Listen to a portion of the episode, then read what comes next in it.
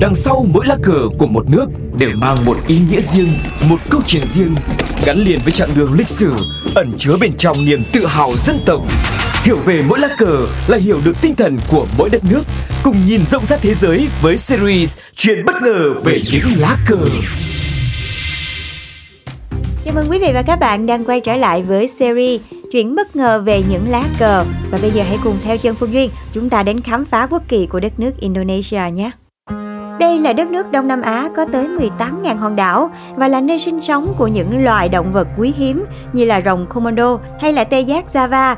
Và nhắc đến Indonesia thì phần lớn những người mà họ ưa xê dịch thì thường sẽ biết đến Bali, đúng không nào? Vì độ nổi tiếng và xinh đẹp của hòn đảo này. Và thực sự, đất nước vạn đảo này còn có những điều thú vị khác rất đáng để bạn dành thời gian khám phá. Và trong chương trình ngày hôm nay thì hãy cùng khám phá về quốc kỳ của nước Indonesia mọi người nhé.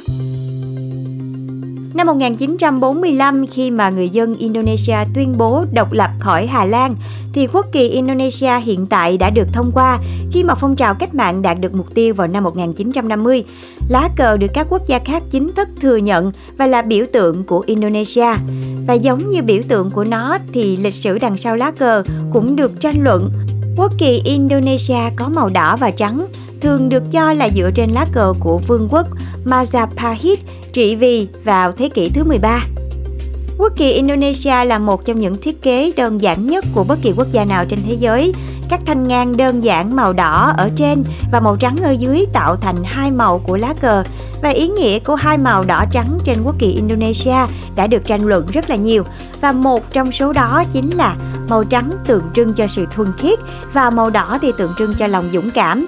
Nhưng mà theo một giả thuyết khác thì màu đỏ và màu trắng khi mà kết hợp lại sẽ tượng trưng cho một con người đầy đủ, với màu đỏ biểu thị cho cơ thể con người hoặc sự sống vật chất và máu, còn màu trắng thì hiển thị cho linh hồn hoặc là đời sống tinh thần của người dân.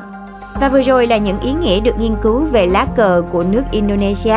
Các bạn cảm thấy như thế nào? Hãy chia sẻ về cho Phương Duyên biết nha. Và hẹn gặp lại quý vị và các bạn trong số tiếp theo trong series Chuyện bất ngờ về những lá cờ.